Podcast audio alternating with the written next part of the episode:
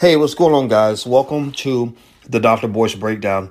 Um, I wanted to talk about what's been going on with the pandemic in terms of which restaurants have done well and which ones have not.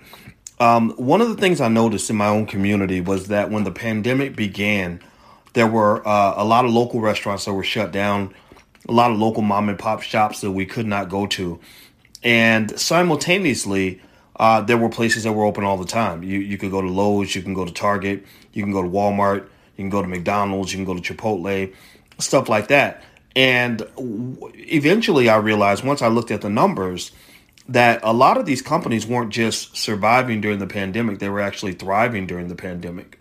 Uh, a lot of these companies were actually doing better during the pandemic than they were doing before the pandemic. Uh, a lot of these restaurants lost money, but there are a lot of companies that are actually expanding and I think this really reflects uh, one of the biggest problems of this whole pandemic.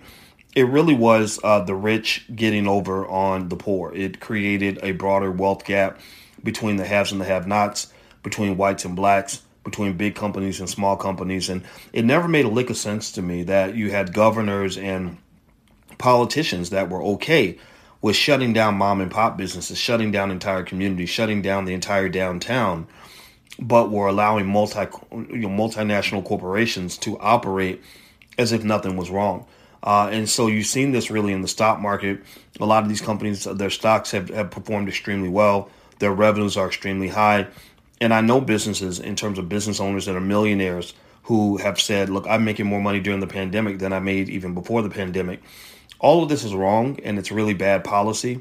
Uh, also, the World Health Organization just stated that lockdowns were a bad idea to begin with. I've always stated that, and I still believe that.